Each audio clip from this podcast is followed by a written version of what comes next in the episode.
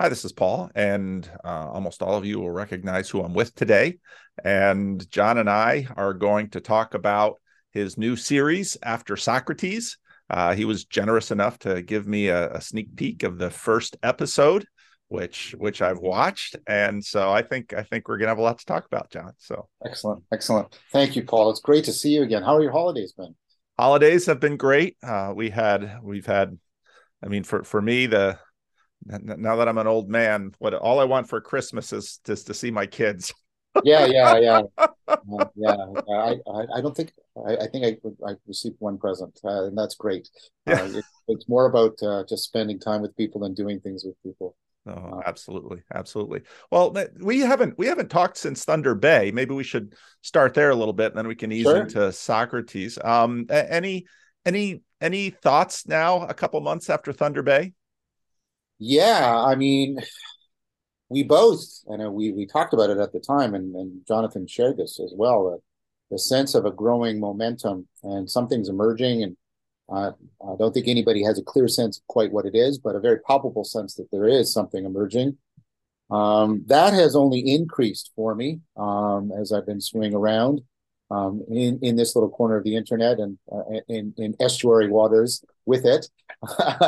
um And um, and uh, and that seems to be reflected back in um, both professionally, like academically and publicly. There's just been a significant qualitative and quantitative in, interest in my work.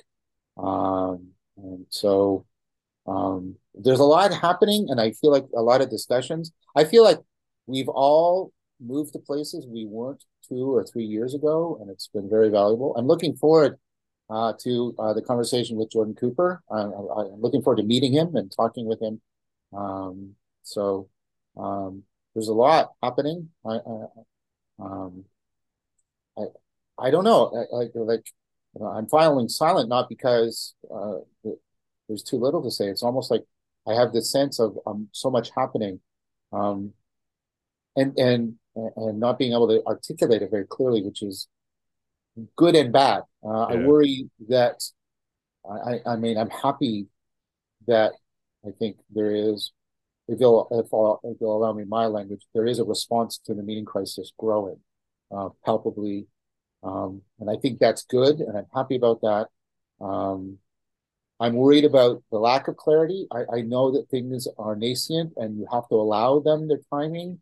But I'm also worried about that provides a room for charlatans and grifters and bad faith actors and manipulation and corporate insinuation and all kinds of things that are liable to happen when things don't have uh, a certain kind of clarity. So I'm, I'm kind of, I'm, I'm I, this is going to sound like ridiculous oxymoron. I'm happily ambivalent. I'm happy, but I'm ambivalent because I'm a little bit, I'm a little bit concerned about Um, about things. Well, well, what do you feel? Well, I I very much have the sense, I mean, COVID was sort of this blanket over everything where we couldn't travel. And Thunder Bay, of course, got pushed back for two years. I I think, um, yeah, I, I share a lot of that, both excitement and uh, anxiety. Um, I, I'm just... So so my experience is very much in, and we'll get into that when we talk about this series, my experience is very much in terms of people. And I mean, every Sunday I sit, I stand up in front of a, a live audience and and these people aren't paying to see me uh, directly. Mm-hmm. They um, there's no test given afterwards. And if I stay in a place, you know, I don't just have them for four years. I've had this group for twenty-five years. Yes. Yeah. And now... You know, this is this is another part of what I think we'll have to talk about with respect to this. These new tools that we're using. Yeah. And I think that's really that's really a critical piece of your project here is yes. that we're using these tools to try to do something. And there's during COVID, churches either sort of shuttered or some just kept going. Most sort of went into kind of a hybrid mode where, you know, some people were watching online and and some people were coming in. And so actually, over the last couple of years, churches have, pastors have done a lot of learning and reflection on what can and can't video do, mm. especially when we get into the, I really like how in the video you talk about the inside and the outside. I mean, yeah, that's yeah. that's such a key feature or such a key aspect that as we deal with, um, you know, religious pluralism, which is, I think, a lot of the the the realities of the, let's see, how would I say it?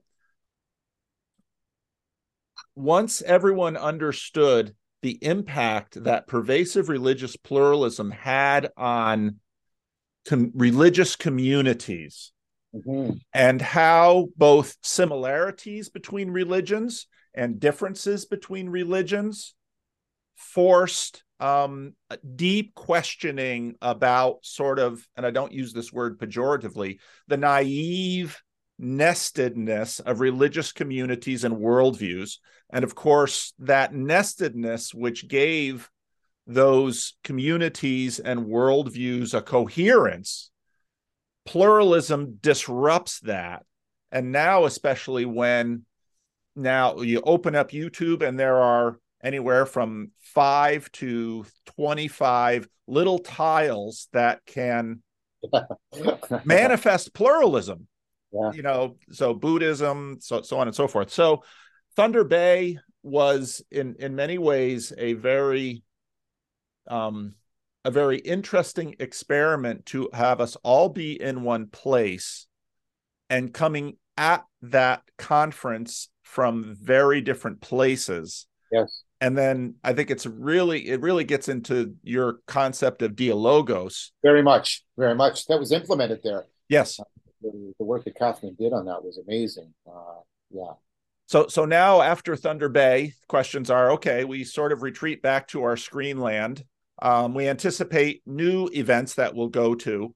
So th- this is this is all a, a, a rather vast running experiment. And And it's happening at so many different levels. So there are there are people who aren't on YouTube. There are people who are, have little channels in the in the in in the triple digits. Then you have people in four figures, five figures, and then Pageau's into six figures, and Peterson's into seven figures. So then you have all of these tiers as well. So we, we are we're playing around with something that is um, that is very. Well, it's new in that we've never had this technology before and we've never used it for this. And all along the way, we're going to figure out, just like you said, what are the capacities? Where are the pitfalls? What are the dangers? So I don't know. Uh, this will sound, sound like a shameless plug, but it isn't.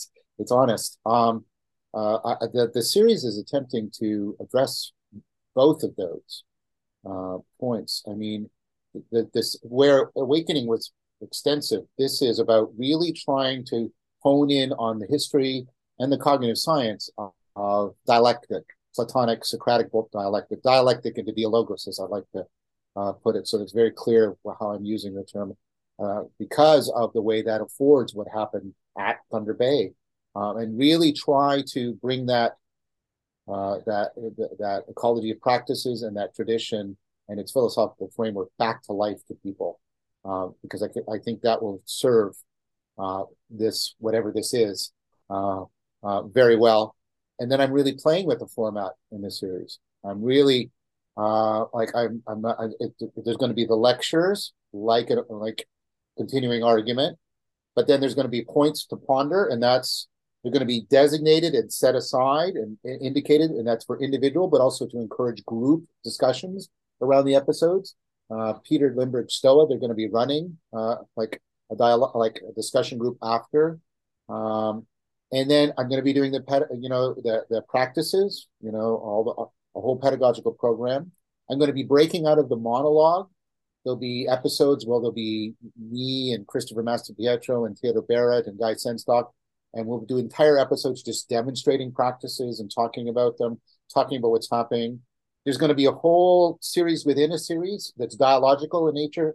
Christopher Mastropietro and I are going to be doing Socrates and Kierkegaard uh, uh, because in many ways, and this you can see this even in the first episode, I want to be responsible uh, to uh, the Christian framework, the Christian community. I know my work is of value.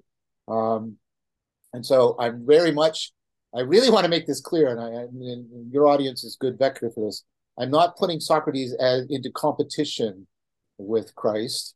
I'm putting him, as he has been, to be fair to me, historically, into dialogue.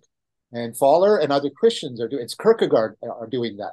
Uh, Kierkegaard is a follower of Christ, but his teacher is Socrates. Um, and so Chris and I are going to be doing a whole dialogical uh, series within the series where we're doing dialogue about uh, uh, Kierkegaard and Socrates. And then we'll also do one on Buber, uh, just to bring in uh, that framework too. So I, um, I don't, you know, I, I, I'm not claiming foresight or anything ridiculous like that. I'm trying to be as responsive and responsible to this, this, this sense of like, I want to, you know, can I really get clear about uh, dialectic and the dialogos and affording the courtyard? Can I really, really uh, help people and make that a, a, a, a viable, a vibrant thing for them?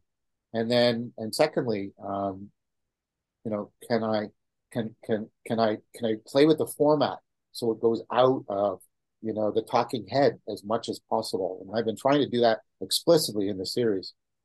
Well, let's talk about the evolution of the format, because those who have been following this for a long time know that there was the Buddhism and Cognitive Science course that you taught at University of Toronto, and and students were like, well, let's, you know, here, here, let's, I mean, even if you go back to old Jordan Peterson recordings yeah. too, I mean, people, well, I'll just set up a laptop. It's got a camera and a mic in it. Yeah, we'll yeah. just record it that way. So then there was that. And of course, that's when Strawn kind of said, oh, you got to watch this guy. And then, of course, Awakening from the Meaning Crisis was yeah. sort of, you know, you had a you had a whiteboard and you had a desk, and and the, the context was still sort of a, a college yes. classroom. And yeah. this is different. So talk to me about the your thinking behind the evolution of this. The thinking behind the evolution has also been, uh, I, I hope, an aspirational change within me. Um, part of how I how I I'm, I'm sort of seeing myself. Um, I don't mean in an into, into egocentric fashion. I mean, like how, how I'm trying to figure out how I can be most, as I say, responsive and responsible. And after I did Awakening from the Meaning Crisis, you and Jonathan, uh, and it was done with respect, you made, you made some, I think, very, I think, correct criticisms about this.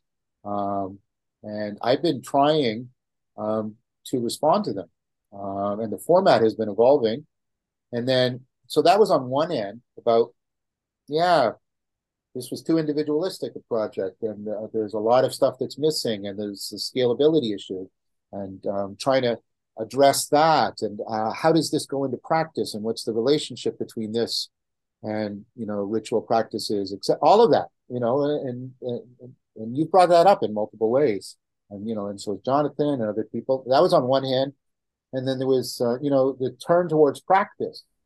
Um, which, uh, you know, was really spearheaded to a significant degree uh, by Rebel Wisdom. Um, the, by the way, the, the the wrap up for that was quite uh, quite bittersweet. Yeah, yeah. Uh, but uh, but uh, and you know, and the turn towards practice, and then and then it, you know, it was, you know, penny dropping crystal clear to me that person who talks about the non-propositional better be, you know, exemplifying and, and demonstrating practices to people, and and and really doing a lot of participant observation. So I did a ton. I, I have the wounds to prove it.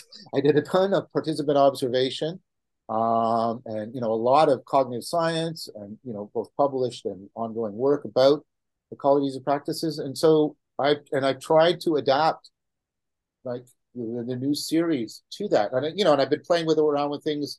You know, I was doing these shows, the you know the cognitive science shows, was I was trying to show the community generation of ideas and the ongoing community life of an idea, rather than the polished, finished project presented in the lecture treatise kind of thing. So I've been trying as much as possible uh, to learn uh, and and listen um, and, and put that into trying to get this so that. Um, people will say more than I really like that, or that was interesting. I, I, I mean, I, I want to say something, and I want it to be taken in a positive way.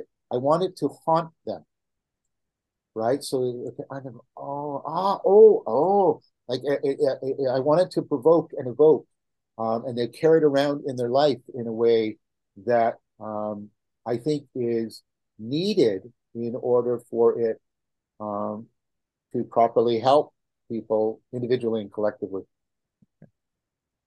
Well, I think we're going to talk quite a bit more about the inside outside and the practice and that aspect of it. But I want to I want to get at in the first in the first um, in the first episode, you talk a lot about the title, which I think is yeah, is, yeah. is really good, because Socrates, one, one of the things I learned about branding and titling is people don't look at all the words evenly. There's relevance realization. And even with just two words, okay, this is this is about Socrates, but you say after Socrates. Yes. And so I know that you spent some good time in the in the video laying that out, but maybe just briefly give yeah. people an idea of what's behind that title. Yeah, so thank you. Yeah, I, I, I'm, I'm Ryan, who's the new executive director of the Verbeke Foundation. He's like, you know, don't you gotta get just a little bit, but not too much of the secret sauce and stuff like that. I just want to emphasize, though, that the series will be presented for free. So yeah. uh, this is not uh, grifting in any way. Um, yeah, I mean, uh, it's I'm after Socrates uh, in multiple senses. Uh, um, I, I, I'm I'm pursuing him. I'm trying to understand him. I'm trying to get at. What was he like? Why is he such this? What it was called the Socratic Revolution for a reason, and what was going on there, and how, and try to try to go much deeper than I did in Awakening about how much the Socratic tradition has been inseminated into um, what I would call the proper uh, wisdom tradition of the West, uh, and, and um, so uh, you know I end in Christian Neoplatonism and. Uh, I end in two figures. Uh, I end with Nicholas of Cusa, because for me, he represents Socrates claimed that he was wise and that he knew what he did not know. And this goes through this tremendous history until you get to Nicholas of Cusa and his doctrine of learned ignorance. And you see, wow, that's the Socratic thing to come to this astonishing conclusion. And, and Nicholas represents a pivot point. We could have gone with Nicholas rather than with, than with Descartes. And many people are, are considering that right now.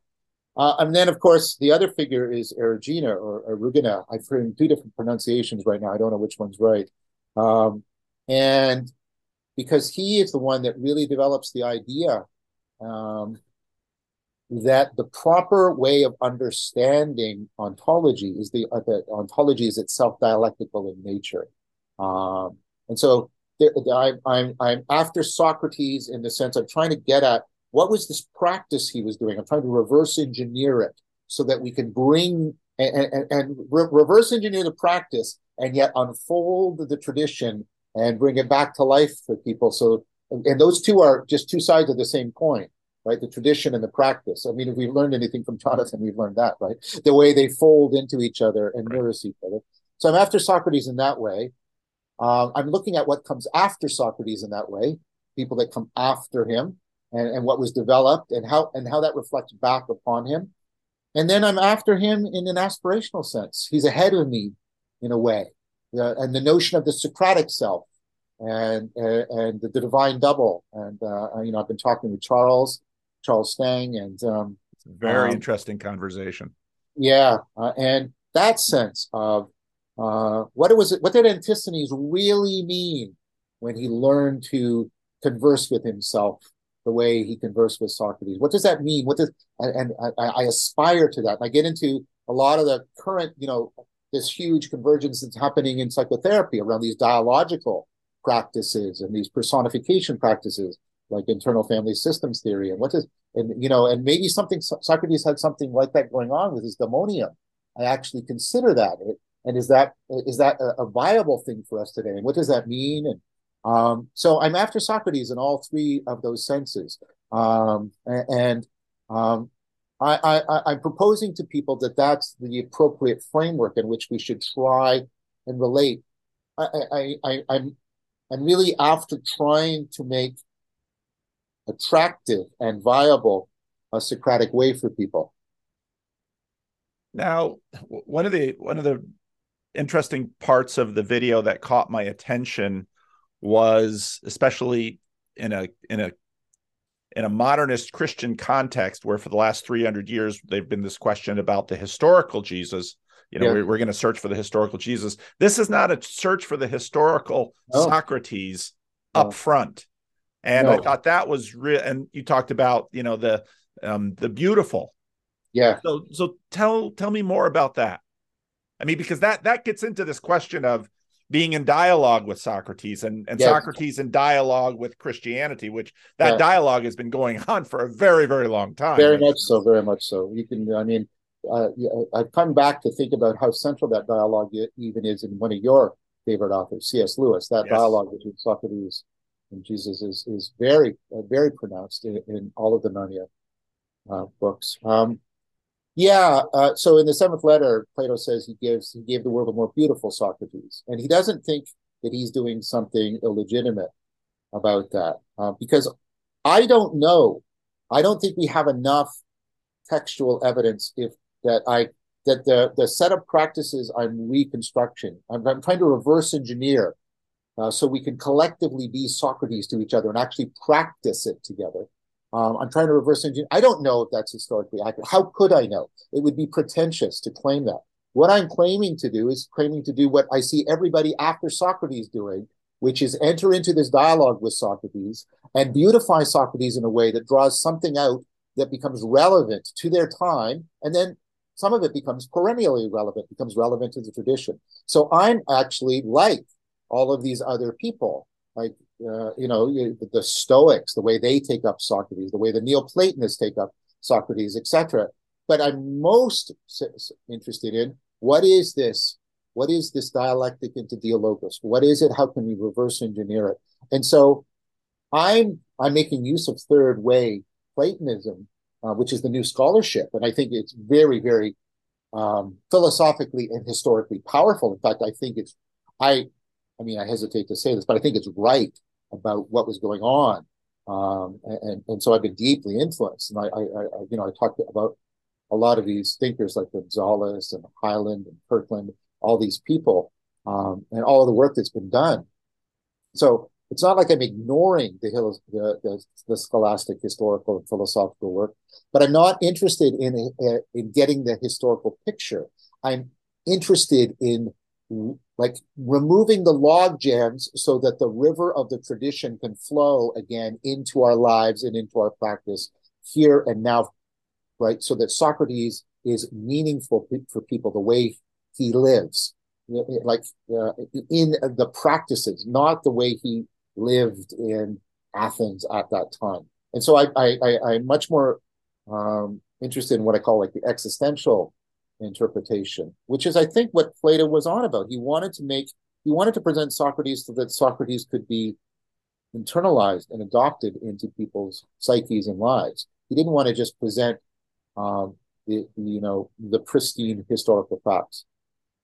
So I, Sorry, I, did that answer your question? Oh, yeah. Well, and I think, you know, to, I think in some ways, I would, I would phrase it more in turn. I would phrase it as something like you, you very much want to get at the spirit of Socrates. Yes. And, um, yes. and, you know, that obviously you want that to be connected to, you know, I did a video recently because part of what, part of what, part of what we're dealing with in terms of what has happened to our conceptualization of history. Um, you know, for example, if you read the Iliad, that's a very different history than, you know, some archaeologist yeah. going to Troy to try to reconstruct the historical Troy and the historical Trojan War or something like that. And, yeah. and so recognizing the distinctions, and one obviously in the modern period has had priority over the other. And, and that then forced with Socrates, similar to what it did within Christianity with Jesus and Paul and all these figures in the Bible, you know, there's a particular view that modernist his, his story wants to look at it through, and there's a particular agenda beneath it. The concern here is, I, I think, and, you know, we've talked about this before, that one of the things that an academic philosophical The, the academic philosophical treatment of Plato and Socrates and Aristotle have, have, have tended to be about is sort of this flat, yes, here's, here's all the data. And we've talked about, and, and many have been looking at and say, well, that doesn't really get at the spirit of what Socrates is after. Exactly. Exactly. Anybody who reads those dialogues knows Socrates is after something because he's, yeah, yeah. you know, he, he yeah. annoyed people. Yes, yes, yes. I, I, I think I, I, I'm happy with your term, especially given the extensive ongoing discussion about what we mean by this word spirit. Um, uh, but yeah, to that, yes, I'm very much after the spirit of Socrates, which is very much what Plato's after too. Uh, uh, trying to grasp the significance uh, uh, of, uh, of what he's doing and, and learn how to enact it. Uh, you know, if you look at, and you know, Hadot and others, but you know, starting with Hadot, right? Like, if you look at the text and you look, you know, the look, read the beginning of the meditation, the people that Marcus Aurelius lists as the greatest philosopher, none of these people are writing anything down, right? He's not. He, it, it's about a way of life. And I think what uh, Plato was on about is that there was a beauty to Socrates that was beyond his, because he's physically ugly, there's a beauty to Socrates that um, interpenetrates with the beauty of the way of life that he is offering to people. And I think that is what I'm most trying to be faithful to. So although I'm I, I mean, I'm not. I'm, I'm not deliberately misrepresenting or lying, but I'm much more interested in being faithful to that spirit than I am in getting the minutia about the historical. Like I don't. I, I I lay it down in front. I don't claim that these practices that we're, you know, reverse engineering are exactly what the, the dialogues are doing. What I'm claiming is they allow us to do something that captures the the spirit, the logos of those dialogues for us, and that to me is what I think Socrates and Plato would actually most want.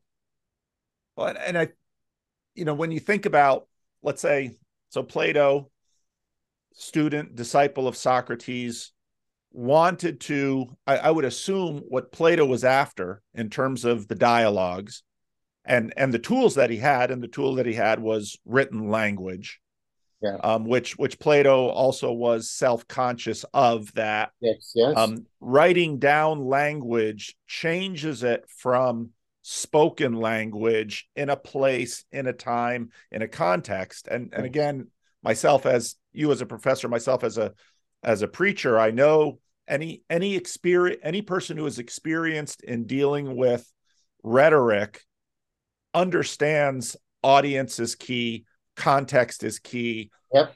So much we look we look at uh, we we forget often all of that, but writing language, writing letters on a page to form words to try to transmit Socrates into the future, which was clearly Plato. Of course, there's Plato in there with Socrates, yeah. just as any reader of the Gospels knows that Matthew, Mark, Luke, and John are all different, um, even though they're all trying to bring Jesus yes, through it. Exactly, exactly. And, and so, I mean, and now... in our realm with this, these videos, um, set and setting, I mean, all of these questions, th this is very much it. And so yes. I mean, part of what's, what's very interesting to me about this attempt is I see this in that vein. So in some ways it's after Socrates, but in another way you're sitting, you're working obviously through Plato, from Plato, but you're also in, I think, probably trying to do what Plato tried to do, but you're trying to yeah. do it here and now. Yeah, I'm trying to exemplify what Plato was doing and not just report what Plato said. Right. Uh, exactly.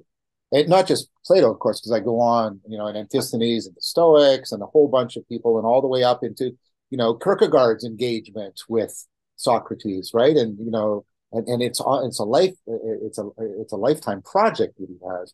Um, and I, and, you know, Uh, do I agree with Kierkegaard's scholarship about Socrates? No, it's from the nineteenth century. There's ways in which it's been, you know, superseded. There's and it, but do I say, well, that's it? I don't read Kierkegaard. No, you, you like you read the philosophical fragments. He's really wrestling with things, and you know, and he's getting at something, and and, and it's important. Um, and and so yeah, very much like you said, I, I'm much more trying to do I, I'm trying to do what Plato did rather than trying to repeat, repeat what he said. Um, I, I sorry, that sounds pretentious, but you know, I don't I, think it's, I mean, every preacher tries to do that in church. I mean, we certainly report what Paul said, and we report what, you know, the testimony of Jesus through the apostles, but every church is trying to do what Jesus did. Yeah. And that's, and that, that's ultimately what I want. Um, uh, I very much want it so that we can, you know, and this goes to the idea of distributed cognition, which is wrapped up with the discussion that's been going on around spirits. But, you know, that distributed cognition, we can, it's, we can't wait for a historical repeat of Socrates. We like, we, we need that. We need, we need to be able to be tap into distributed cognition and have that uh, serve as the, you know, the Socratic uh, focal point uh, for us. So, and, and again, I thought that was very much exemplified in Thunder Bay. There was no Socrates there, but there was something like a Socratic spirit that everybody was deferring to and was acting as a way of drawing us out, challenging us, getting us into dialogue, affording us to reflect. Like, yes, you're nodding, so you're agreeing with me. Yeah, and, and so that's what I mean. And and um, and so I I'm I'm hoping that this series will. I mean. Obviously, people will need to watch it on their own. I'm not, no, don't do that. But I'm hoping it'll be taken up in discussion groups and people who want to do the practices together and want to reflect on the relationship between the words and the practices, between the phenomenology and the functionality and the proposition. Th- that's my hope. That's why I try to encourage in the format. And that's why I'm very grateful for being able to do this kind of thing, because I, I can talk about how I want people to try and take it up. And you're affording that very well. The, the way you're drawing this out is exactly what what needs to be said. I I want to I want to say something to, because I, I have a I have an understanding of what certain parts of my, especially having watched the first video, what certain parts of my audience are going to um, maybe get triggered by or be sensitive sure. to. I think it's it's vital to say outright that. Even scholars like someone like Peter Kreeft, who I don't know if you know who he is. Yes, yes, okay. I do. Um, you know, nobody, nobody is going to doubt Peter Kreeft's um, um, culture war or conservative. Now Roman Catholic, he left the Dutch Calvinism and joined. It's, he actually went to the same high school I did, went to the same college I did. Wow. At the end of Calvin College, he. He crushed the hopes of the Calvin philosophy department by joining the Roman Catholic Church. And he's disgusted some of them that I have personal relationships with by um, mm-hmm. carrying on the, um, the the kind of culture war agenda that he has.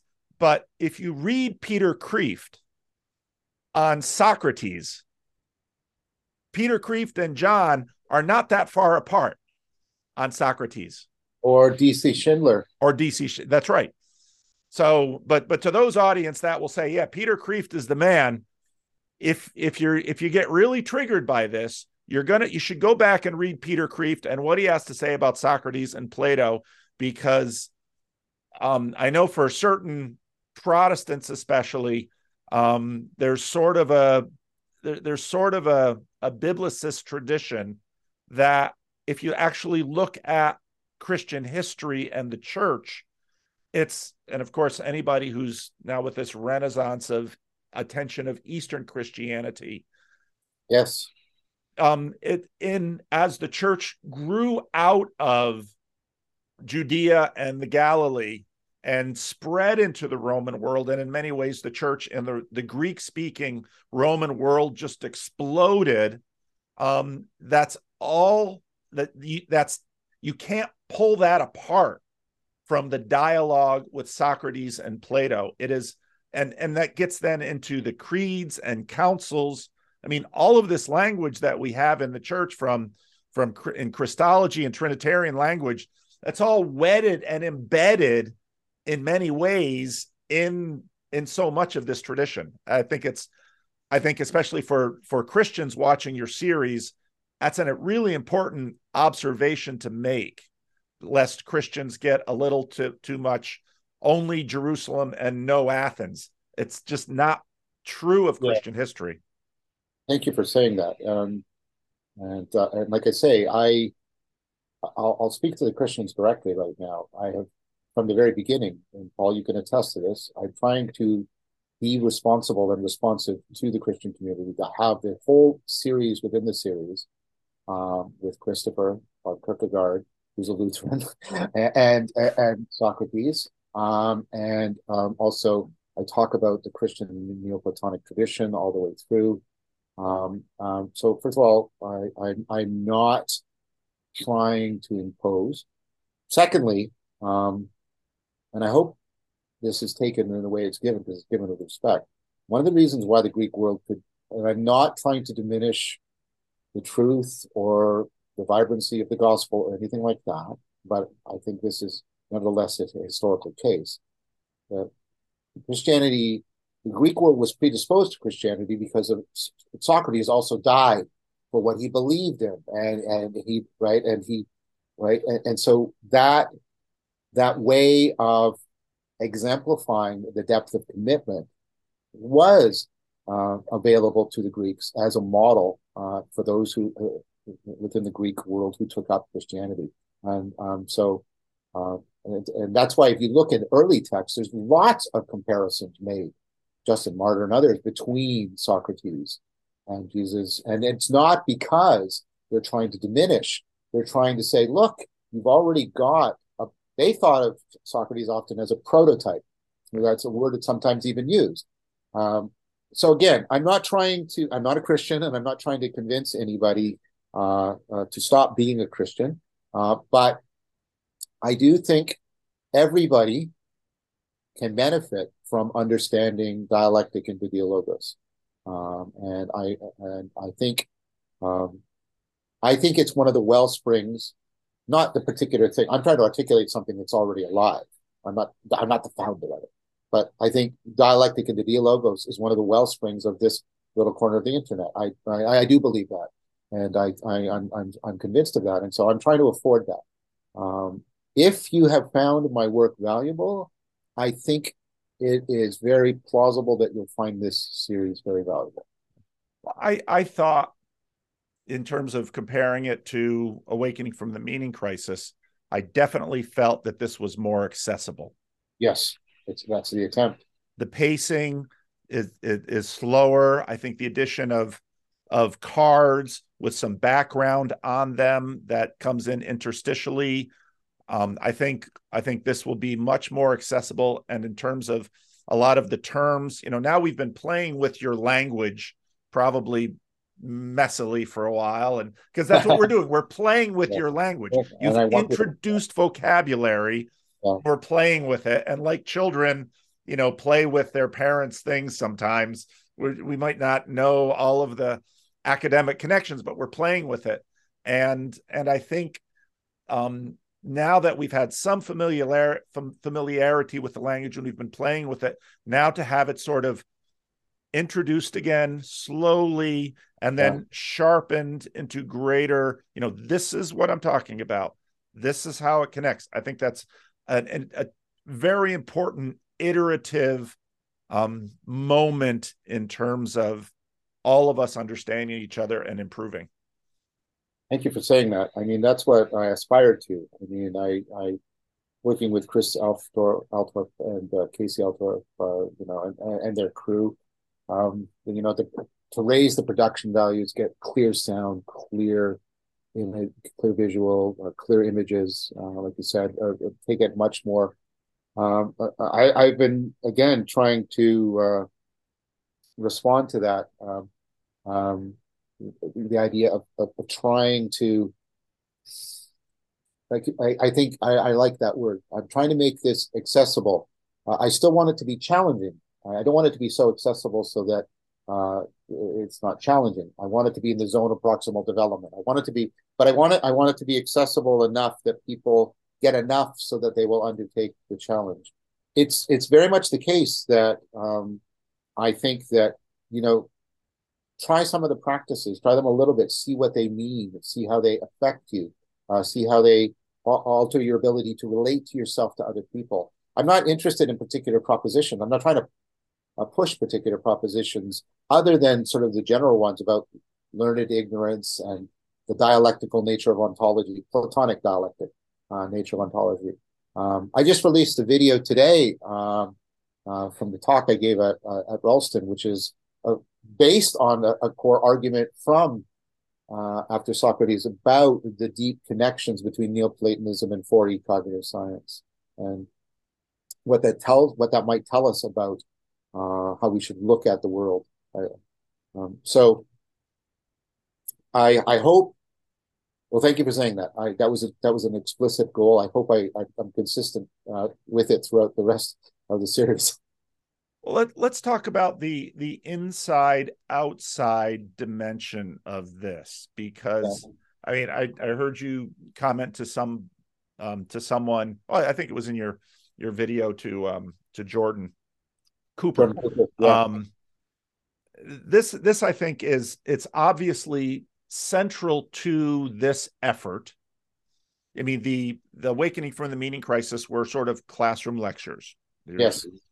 This is, you're very much trying to invite people into having a sense of inside outside. Now, when it so so we've got the inside outside dimension, and we've also got the the the enormous challenge that I think is beneath the meaning crisis, one of the challenges beneath the meaning crisis, which is pervasive pluralism.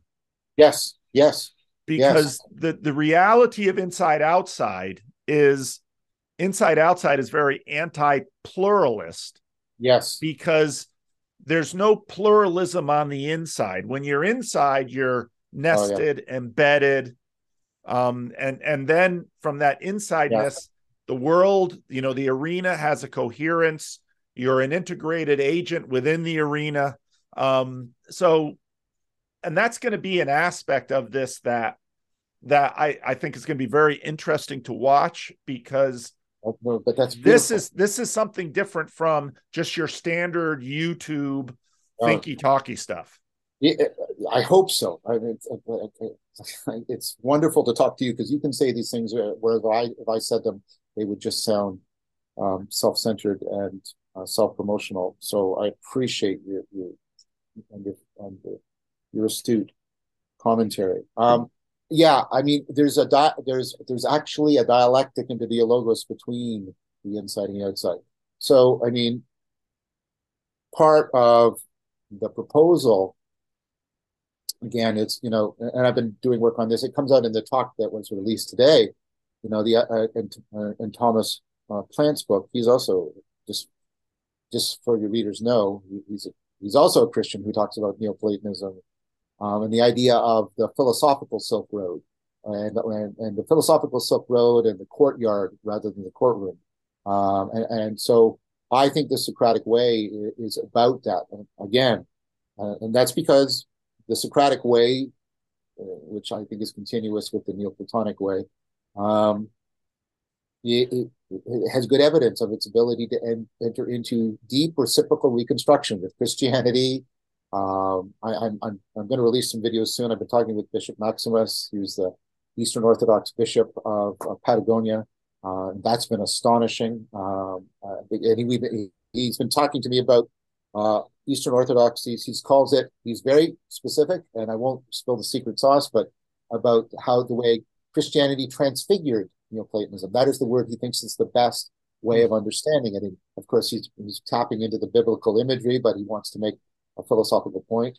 Uh, he's both a monk and a, a, a teacher of philosophy at, at the seminary. So, um, so, uh, I, but you know, with Christianity, clearly with Sufism, uh, I've been, I've been delving into that uh, recently. Judaism and Kabbalah. Uh, there's good evidence of its ability to interact with. I'll do that with Buddhism, uh, to do that probably with Vedanta. There's some preliminary stuff. I have to be careful because a lot of this stuff is historically controversial. Uh, but that's what, that's the proposal. The proposal is, is this a way that is affording of other ways so that we have what I like to call a principled pluralism, where we have a way of talking to each other Um, in a principled fashion. Um, so it's not relativism.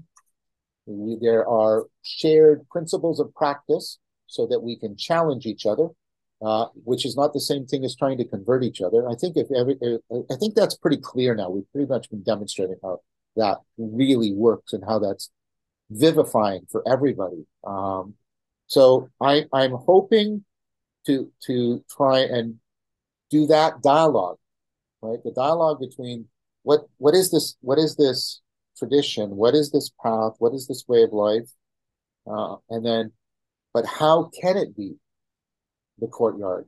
How can it be the philosophical Silk Road? How has it been? Um, and that's part, by the way, of the mini series with the series within the series with Chris about here. Let's really do this. Let's watch this, you know, Titanic figure, Kierkegaard, wrestle like just oh, like like okay. you know, Israel wrestling with the Spirit of God, wrestle okay. with the relationship between these two figures. And I yeah. and, and and you know, you read that work and you don't come away from that saying, "What a waste of time." Yeah. You come away from that saying, "Oh my gosh, I now understand things on both sides that I didn't understand before." Yeah, I, I think it's. I think I'm really glad that this. I'm really looking forward to that aspect of this series because, again, I mean, part part of the, and correct me if I'm wrong, part of the reason we still have Socrates via Plato is because the church, in many ways, kept them alive in the West. And, yeah. you know, again, to all of my Reformed tribe, um, you can't really understand Augustine without yes. Plato, Neoplatonism. I mean, that's deeply within Augustine. And so... I, you can't understand Aquinas either, I would say. Yeah. Um, and I know that might ruffle some Reformed feathers, but nevertheless, Uh, the, the case that is being made currently by, you know, by uh, uh, Sebastian Melo and uh, Clark and other, that Aquinas is better understood as a Neoplatonist, hmm. using Aristotle the way a Neoplatonist would, rather than an Aristotelian. I think that case is convincing. Um, and so, and, and it, and uh, the reason I'm quoting both of them is they're like at bookends of this entire tradition. So that entire tradition is being deeply informed Uh, even in the West, by a deep discussion, like Saint Bonaventure, the journey of the mind to God, like come on, like that, that that's that's richly Neoplatonic, um, um, and of course Eastern Orthodoxy is very clear. But it's also, I, I just want to give credit. Um, the Islamic world actually preserves even more hmm. of the documents, and the, so you have a completely different. I mean, it's not completely different. It's an Abrahamic monotheistic religion, but it's it's other than Christianity in important ways, and it also sees the value in this tradition. And you can see the same thing. You can see the the wrestling within Islam about how we can't ignore this and we can't crush it. We but we can't simply like adopt it to core. Right? And there's this uh, and and and so all of these texts are preserved. Uh, for, so you have a completely different religious framework, also sensing something of value in this, and then taking it up. And so many of the texts are actually preserved for a very long time in the Arab world, or in the Islamic world, because the Persians aren't Arabs. Right. Uh, and and that, so what I want to give credit there too. And and and that to me, I mean, just stepping back, that's an inside-outside thing. Like, why are the, these two different religious traditions, right? I, I know they're not completely separate from each other, but they're different. Why are they both? Why do they both commit so much time and effort to wrestling with these texts and preserving them? There's a reason. There's a reason. And, I'm, and, and and again, this is audacious of me, but I'm trying to get at it. What is that? What is it about it? Um, and what could that be for us today? Do you, do you, in your series, do you have any dialogue with any Islamic scholars? No, I mean, I'm going to have some videos with some Islamic scholars, and I've, I've talked with some Islamic scholars uh, b- before, and I, I'm, I'm, I'm particularly trying to get uh, a time set up with a Neoplatonic Islamic scholar. So the Ismailis, um, I've just learned this. they, uh, I mean, they have preserved. So I knew about the Sufis, but the Ismailis also have this deeply Neoplatonic framework, actually fairly explicit. Um, and he and he's an academic as well, and he wants to talk to me. We're going to talk. Cahill is his name. We're going to talk, Doctor Cahill and I, uh, at some point. Um, I, and I would, I mean, I want to do. I want to do a series after after Socrates. uh, about uh, about that. I want to try and follow this, you know, the dialogue in Sufism and in Judaism and and in uh, you know and, and and the Kyoto School in Japan. I want to follow it out that way. Uh, right now, I was more concentrating on, you know, uh, Arthur Verse Lewis. Again, I highly recommend his work. You know, you've got this sort of spirituality backbone running through the West, uh, the Abrahamic West, and it's Neoplatonism. And what is that? And why is it so vibrant? And how? I mean, how did we come to forget it? Again, uh, excluding Eastern Orthodoxy, which has has I think. Uh, I think can legitimately claim to keep, keep that tradition more alive. One more thing, and I'll, and I'll shut up because I, I can tell I'm very excited about all this. But I, I, and I don't know if Jonathan would disagree with me, and I don't think Bishop Maximus would disagree with me either. I think one of the reasons for the revival of Eastern Orthodoxy is precisely because it's offering a real enacted ecology of practices that have resonance with the Neoplatonic tradition. I, that's, to my mind, that's not a coincidence. That's not a coincidence. It's part of what's, you know, in terms of the inside outside thing again, when the the in whatever inside you're within is obviously going to create, because this is how the inside serves as sort of a filter, yes, better for worse, of what can come in and what can come out, what can go out, what you're open to, what you're not open to, why you're open to it, why you're not open to it. You know, and, and even, I mean, because you're right in terms of the preservation of texts and the engagement of texts in Islam. Part of the difficulty is that for for many for many of us in the West, our view of Islam has been, you know, very narrow, and yes, usually through, you know, recent Islamist um, actions and and even sort of Islamic YouTube, which um, you know, I don't have a lot of experience with, but there, there's some.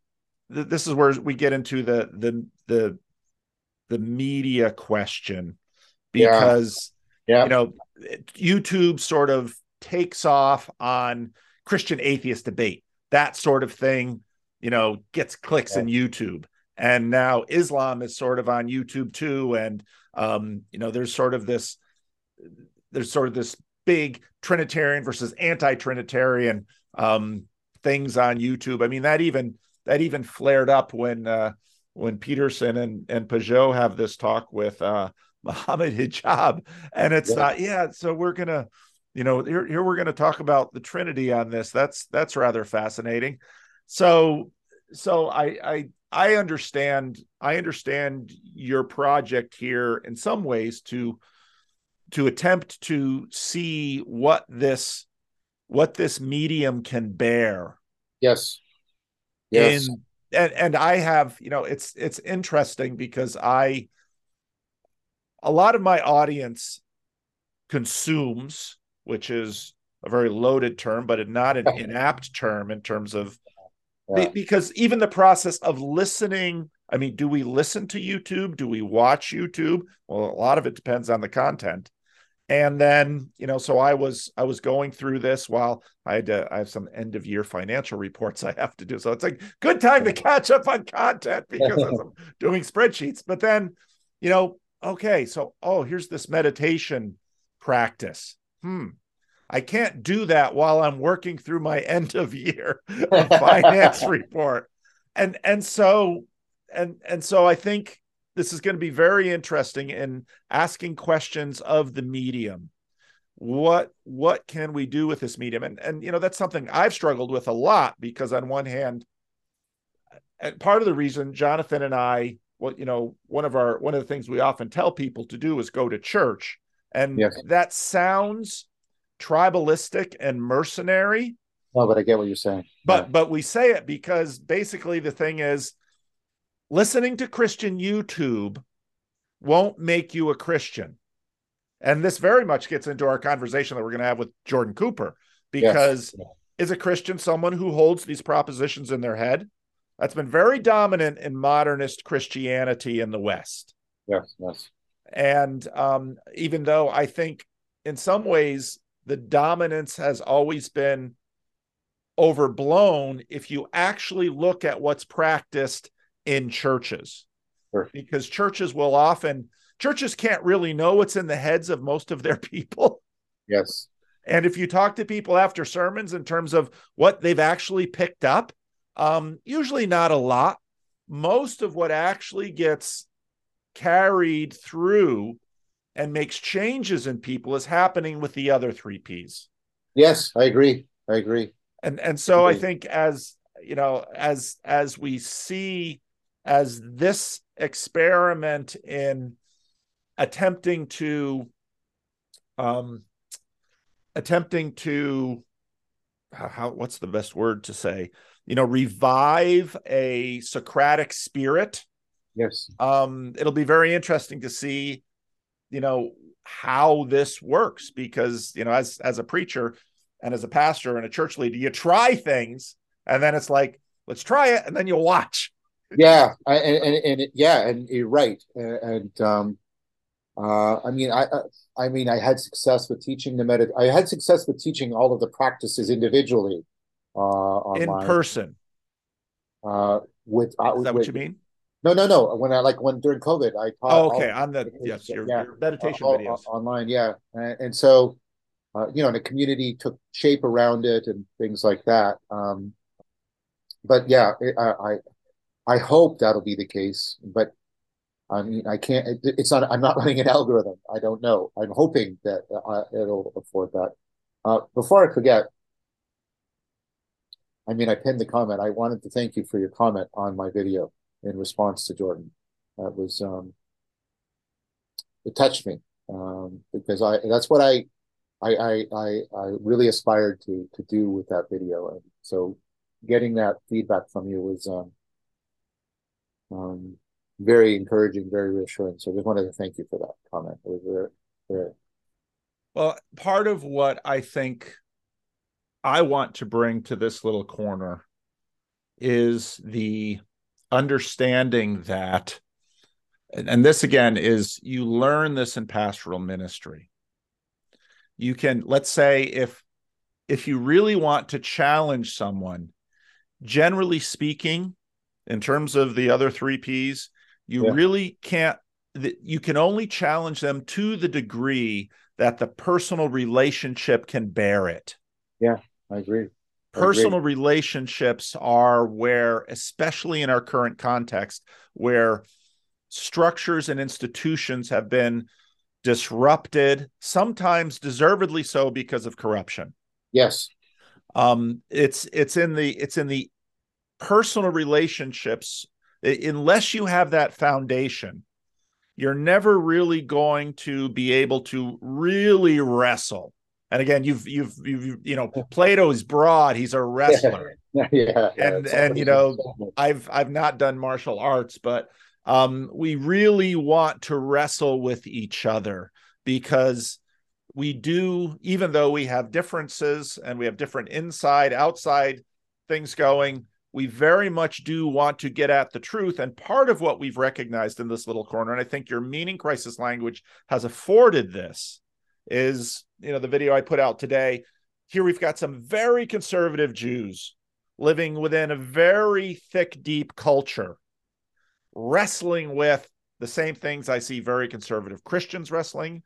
Yes. The thing I see, you know, many people who have thick religious cultures are wrestling with the same things that people who don't consider themselves to be religious at all are wrestling with. Yeah, and and, and, and there's ways you can see that in the, I mean,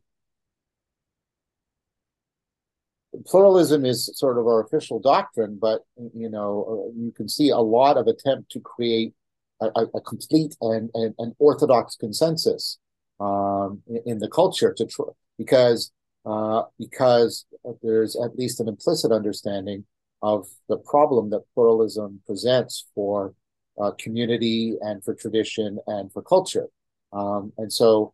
Yeah, I, I, I, I, I, I, getting people to see those non-propositional similarities and how they could benefit from the perspective uh, uh, other than their own. Um, yeah, I, I'm I, I well, you this goes without saying, I'm I'm very much in favor of that, and I, I hope, um,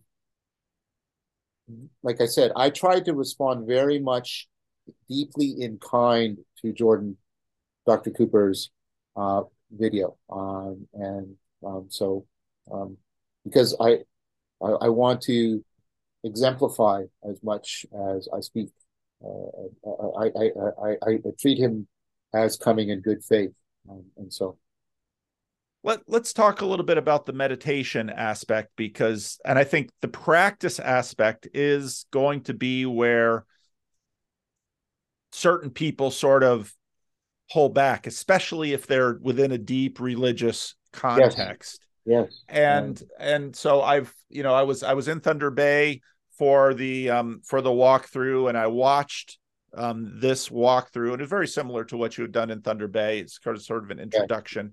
Yeah. Um part of the difficulty that I think we're dealing with here is that we have so so few words mean many different things. For example, yeah. prayer is a word that actually, when you if you have a higher resolution of prayer, you begin to realize that Hmm, there's a lot going on underneath that word.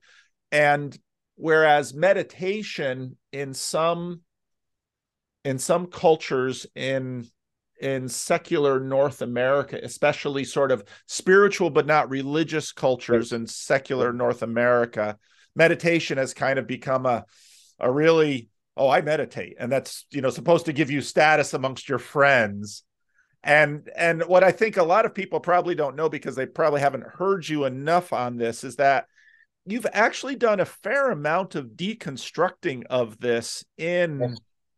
in your approach to it. And and I know, you know, when I, I posted, I decided after Thunder Bay I was going to post all of the videos, not just my own.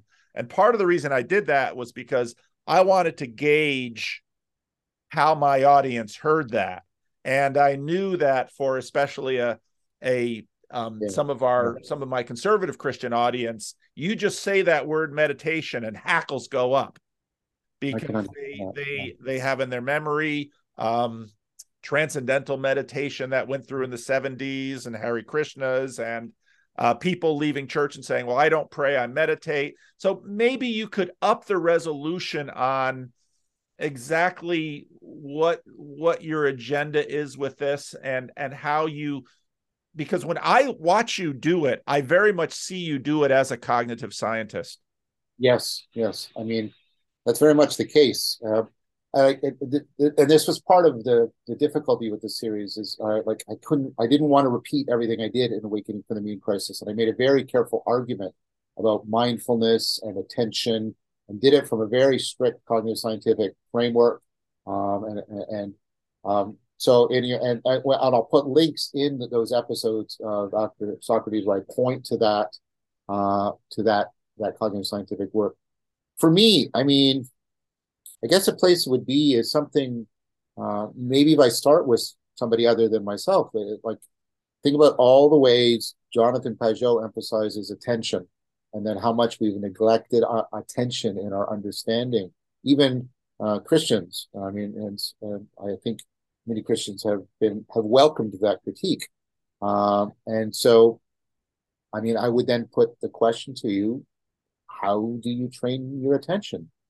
If you if you accept that attention and what you find salient, and maybe a little bit of my work relevant, right? If all of that is really really important um, to meaning, and, and I would even argue, and I think Jonathan does too, even to sacredness.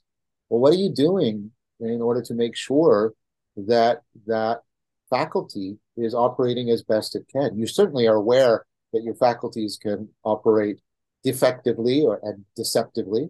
Um, what what what would you want to? Don't you want that faculty to be as um, properly trained as you possibly can? And so uh, that's why I often compare it to like a martial art. Uh, where, well, you know.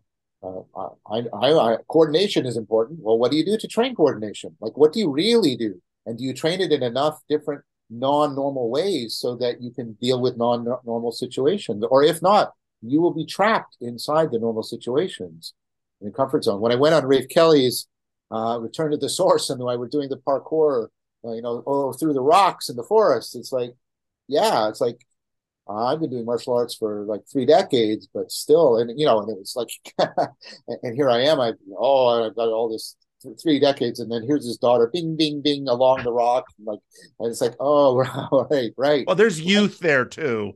There's youth, there's youth, but still, there was also, he's been bringing her up and, and yep. his son, right, from uh, as soon as they could, and so they have a, a kind of coordination, that, and and and and that doesn't stay in just the parkour. The point is, right, and I talk about this a lot in the series about ritual. Right, and it transfers broadly and deeply, right? You you, you want to do it in a way that it, like it does. You these kids have a confidence wherever they go because that coordination yeah. is carried into many. Well, the same thing. You want to train your attention. You want to train your reflection. You want to train your active open-mindedness. These are all things, and you want to you want to involve the body uh, because the body is an inherent gestural, imaginal enactment. That's what it is. And if you don't think, stop thinking of your body as Cartesian clay. That's one of the things we've all been talking about. Re-inhabit it. And then that means to understand it as an imaginal, gestural enactment and process. And then, so I, I, I, and then finally, I would point out that, again, this is nothing foreign to the Christian tradition. It's only foreign after the scientific revolution. Like the, the the the meditative, contemplative movement, dis like the, the, the Christian tradition is is just rich with this all the way through and through, um, and so again, um, I w would ask people to open up to the possibility that there is something here that is of value to them that doesn't require them adopting Buddhism, adopting Taoism. It doesn't mean um, you should denigrate Buddhism or Taoism either. Um, but because I think these are, I'm confident of this because there's historical and cultural evidence that these practices are universal. They get taken up in various different, including the Christian tradition, including Islamic tradition, including, like, there's a reason why these practices get taken up. And I'm trying to get people to key into those reasons. Um, and so the practices are in reference to a cognitive scientific framework, and then they're all they're ultimately in reference to this. What's a set of practices I can do that will help me be better at dialectic and ideologos? That's the goal. There's no hidden agenda. There is no hidden agenda. That's the goal. I stated up front. Here's these pro this. Given the best cognitive scientific understanding, my best participant observation, the best training I've done, here's the practices. What's their explicit goal? Making you better at doing, right, dialectic and ideologos. That's the goal. No hidden agenda. And, and I think part of what's interesting in this, and, and it bears reflection, that in some ways, what we've done is we've taken, and I think you're right, in terms of Peterson and Pageau, we've been talking about attention. And so like you like you have with your illustration with the glasses, in a sense, yeah. attention, we're always paying attention, but now we're sort of taking the glasses off and looking at the attention lens. And then when you look at that lens and you think about, let's say, pretty standard church participation, okay, well, why, why do you go to church every week? Now, you should go to church every week, and I know a lot of Californians don't. Um, why do you not just go to church when you feel like it? Why do you go to church every week? Why, why is there that rhythm of seven days? And then in terms of, let's say, daily devotions, another practice, or daily office, as some practice, why? What, what is that? What is what are what are you doing with that? Well, you're drawing attention. And so in order to go to church, you're going to have to, then you come into this room. And of course, this room is is set up in a particular way. Whether it's a plain Protestant so that it's sort of empty, or if it's a rich Catholic or Orthodox thing. And I mean, and then the entire worship service is in fact a regime of disciplined attention here, here, here, this way, this way, this way. Yeah. That's, that's all that we do. Yeah, very much so. And um, uh, it's, if you, if you sing, um, right, uh, and, and there's and and and the, and then the singing is close to practices which are also extant in the Neoplatonic Christian tradition, like Lectio Divina. Uh, like, and again, this I've read many people from many different Christian denominations, some of them Protestants, talking about practicing Lectio Divina and how much it has brought the Bible alive to them. If that, it, it, I, like, I, I want to offer that to people, but you know, but I, of course, I'm not just offering it to Christians. I want to offer it to to to to, to Jews and to Muslims and to Buddhists, like because again. Um, I'm, I'm, and again, I'm not trying to water down anybody's particular inside story. You, you're right to keep referencing that. But I do think there are cognitive scientific reasons why these kinds of practices have been taken up by many traditions and found reliably across generations to be so powerfully effective at bringing about real transformation in people. And I want to try to understand that and make that available to people. One of, one of the... Um, I, have you, um, do you know who Dallas Willard was? No. Dallas Willard was a phenomenologist. He, he got his PhD studying Husserl. He taught at University of Southern California for most of his life. He was deep friends with Richard Foster, who wrote a book that was very influential in the late seventies called A Celebration of Discipline. Dallas Willard led a a Christian movement called the Renovare movement. And the whole point of that movement was to bring um, fasting, meditation, all of these movements into, you know, Dallas Willard was raised, I believe, Southern Baptist. So um, in one of the things that I think is a lot of people who maybe just discovered all of this on YouTube now, um, yeah. It's difficult for them to know that there have been many movements going on addressing similar things. And in many ways, Dallas Willard, within conservative Christian areas, um, I I would recommend, I think his his my favorite book of his is a, um, oh, now I can't think of it. it's his, it's basically his, his treatise on the Sermon, the Divine Conspiracy. Mm. And it's his treatise on the Sermon on the Mount. He was teaching at U S C. He begins by dealing with what in the seventies and eighties was a little bit of the virtue crisis at Harvard. And then Dallas Willard, for me, was the first one to say, here's Plato, here's Jesus, you'd better have these two talking together. And he was also pursuing, you know, classical spiritual disciplines that most Protestants had not practiced in. And um, and so in many ways, if if you want to see a particular conservative Protestant expression of a lot of what we're talking about, look at Dallas Willard. And and again, Dallas Willard was a, you know, he taught philosophy at U S C. And so he, you know, it's it's, it's just, it's fascinating to me how we we might feel sort of all alone and like we're the only ones doing this. But if you begin to look out there, you discover, well, it's not exactly like we were doing, but there's Dallas Willard doing this in his work. And so looks it's like, helpful to look, know these things. Looks like Jordan Cooper is also deeply uh, in love with at least certain aspects of Neoplatonism, the true, the good, and the beautiful, and things like that. Um, and so, and notions of participation, uh, which I hope we can have a very fruitful uh, discussion about.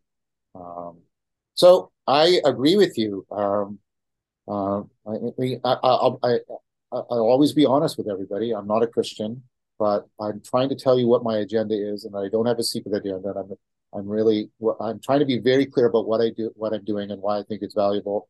And I'm, and I'm trying to be as responsible and responsive as I can to the Christian community because of the long-standing historical and cultural dialogue between Socrates and Jesus, if I can put it that way, um, and, and, and deeply formative.